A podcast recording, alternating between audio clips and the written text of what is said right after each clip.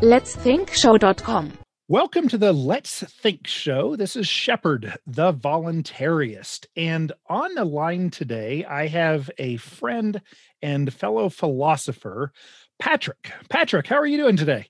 I am great. It's cool to talk to you. Every time I talk to you, it makes me I, I leave happier than before I before I showed up. So I'm looking forward to this.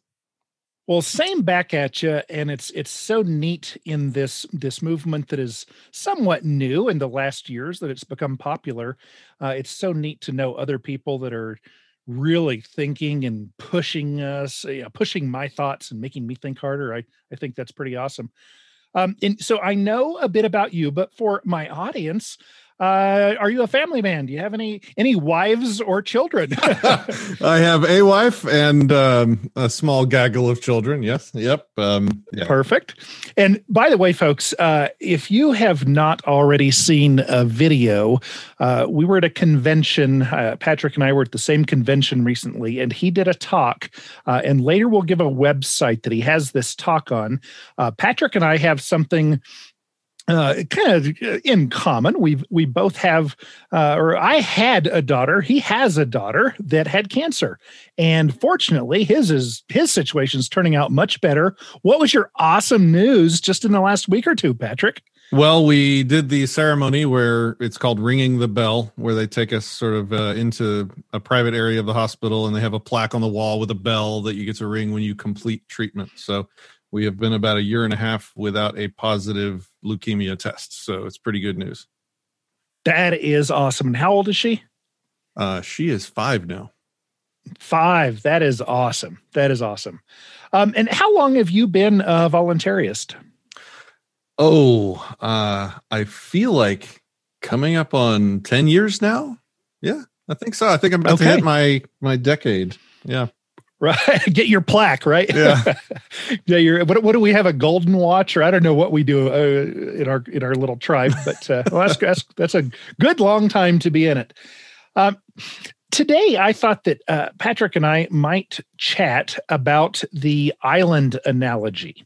And the island analogy is something that Larken Rose who is a uh, very important person in the the libertarian movement uh, that he's spoken about in the past. And he just kind of puts up a scenario and then we try to figure out some good ways to go from there. The reason that the island analogy is important is because I think too often when I'm arguing with somebody or dialoguing, uh, we're we're kind of midstream and we're already down this track of you know we've been a hundred years of being forced by the government to do this thing and having our taxes taken. And it's hard to imagine what a maybe a better way could be in our current paradigm. So it's kind of fun sometimes to step out of it and see what's going on.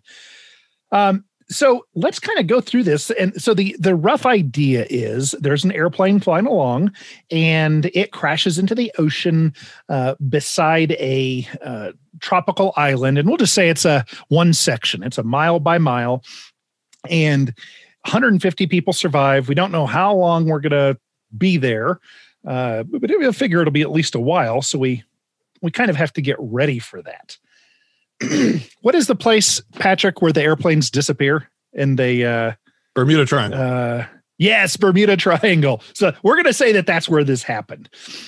And so 150 of us have made it onto the island.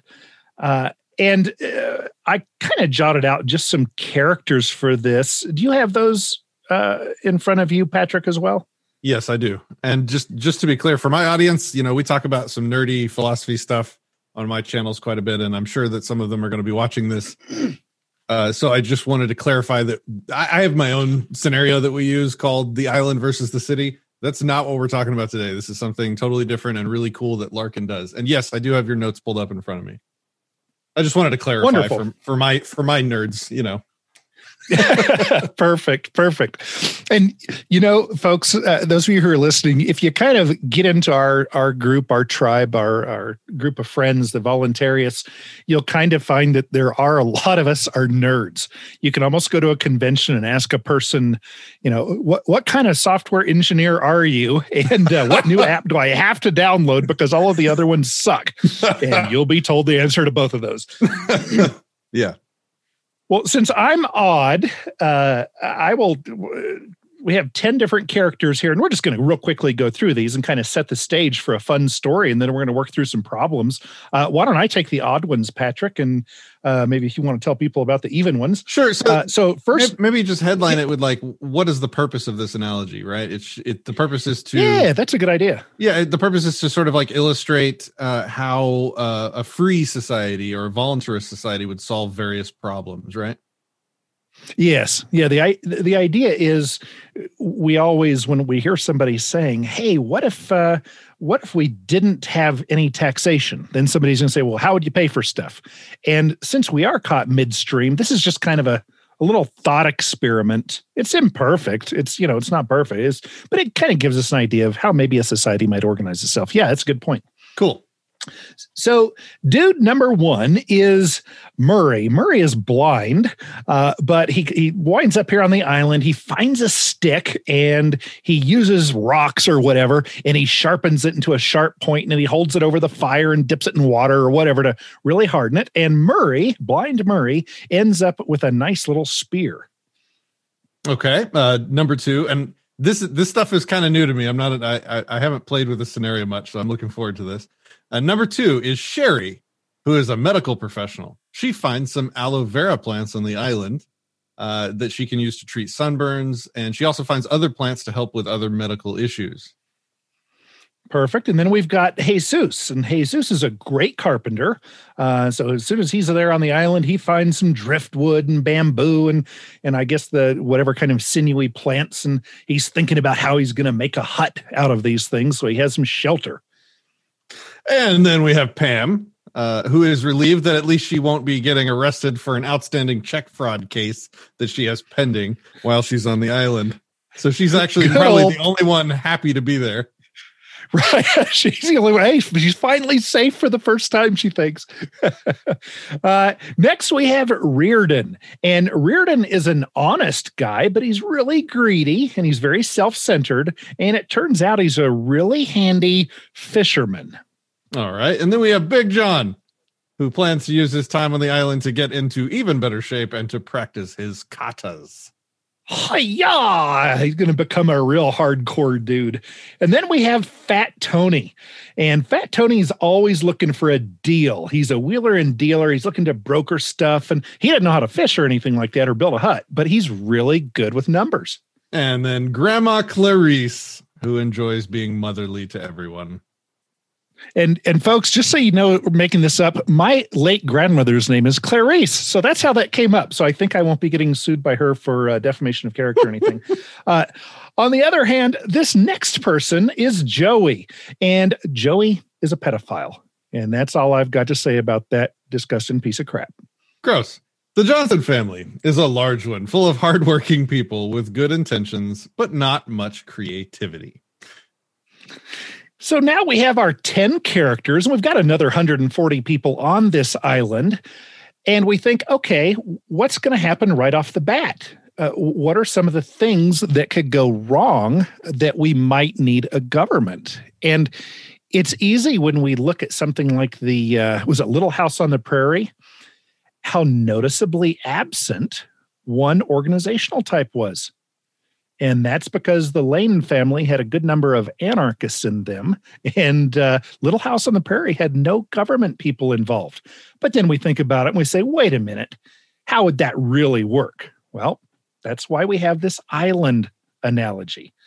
So, who did I say was a fisherman? Was Oh, it, let me find it. uh, Reardon? Big John? Reardon. No, yeah, Reardon. Yep. Yeah. Big John is our protector security dude. Uh, and then, I, yeah, Reardon is the fisherman. And, uh, you know, somehow I guess he's wound up catching a fish or two or three. And Pam ends up stealing a fish because nobody's accepting her checks on the island, I guess. so she steals a fish. What do we do with Pam? Like, if this was really truly, we were on the island, what do you think? well, I, I think you just you you just kind of slipped something in that was really important to this entire scenario. No one would accept Pam's checks on the island because they knew about her history. She had a reputation for fraud, for not being honest in her dealings, and so people refused to take her at her words and that left her in a state of hungriness that she had to find a solution to right yes that's a good point. point and rather than doing what i think other 149 people on the island would say is a uh, a good thing that's maybe maybe a, uh, universally preferable behavior which would be not stealing she chooses to steal something and so when we think about well, what would happen to her, uh, I don't know. If she stole my fish, I'd probably grab it back. I'd yell a lot because if you're taking a fish from a woman and people didn't know what happened before, they might come up and beat me up. But if I said, "Hey, everybody, Pam stole my fish," and I grab it from her, uh, I think that would be a pretty good resolution for this first time. And I'd probably yell at her and say, "Hey, don't you ever do that again." Yeah, you know, I'm used to having like super nerdy philosophical conversations about how the how the equations of ethics works in these situations, but uh yeah, I mean that's really what it comes down to is if if she thinks it's okay to, you know, use force or to initiate force in a situation to take your property, then she cannot complain when you do the same thing back to her to retrieve your property. So, yeah, we will talk more about fish thieves and such with Patrick uh, here on the Let's Think show. After the break, we'll get right back to our island analogy by Larken Rose. Most of the theft, assault, and murder in the world is committed not by individuals acting on their own malice, but by individuals obeying the orders of governments. The worst atrocities in history were legal and were the result of a very small number of truly nasty people acquiring positions of power, combined with a very large number of average people who viewed those few people as authority and felt obligated to obey their commands. It has been the law abiding taxpayers who have funded and empowered every oppressive regime in history. No, the belief in authority does not make people good. Instead, it tricks otherwise good people into tolerating or even proudly condoning legalized injustice. Let's think show.com